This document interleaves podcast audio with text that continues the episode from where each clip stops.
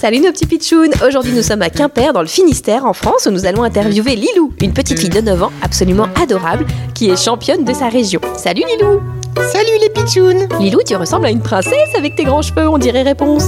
Merci les pitchouns Mais moi j'aime pas trop les princesses. Lilou tu es championne de Bretagne mais championne de quoi raconte-nous De pâtisserie De danse Ah non pas du tout, je suis championne de kickboxing. Euh, De qui quoi Du kickboxing yeah Mon truc à moi c'est la boxe.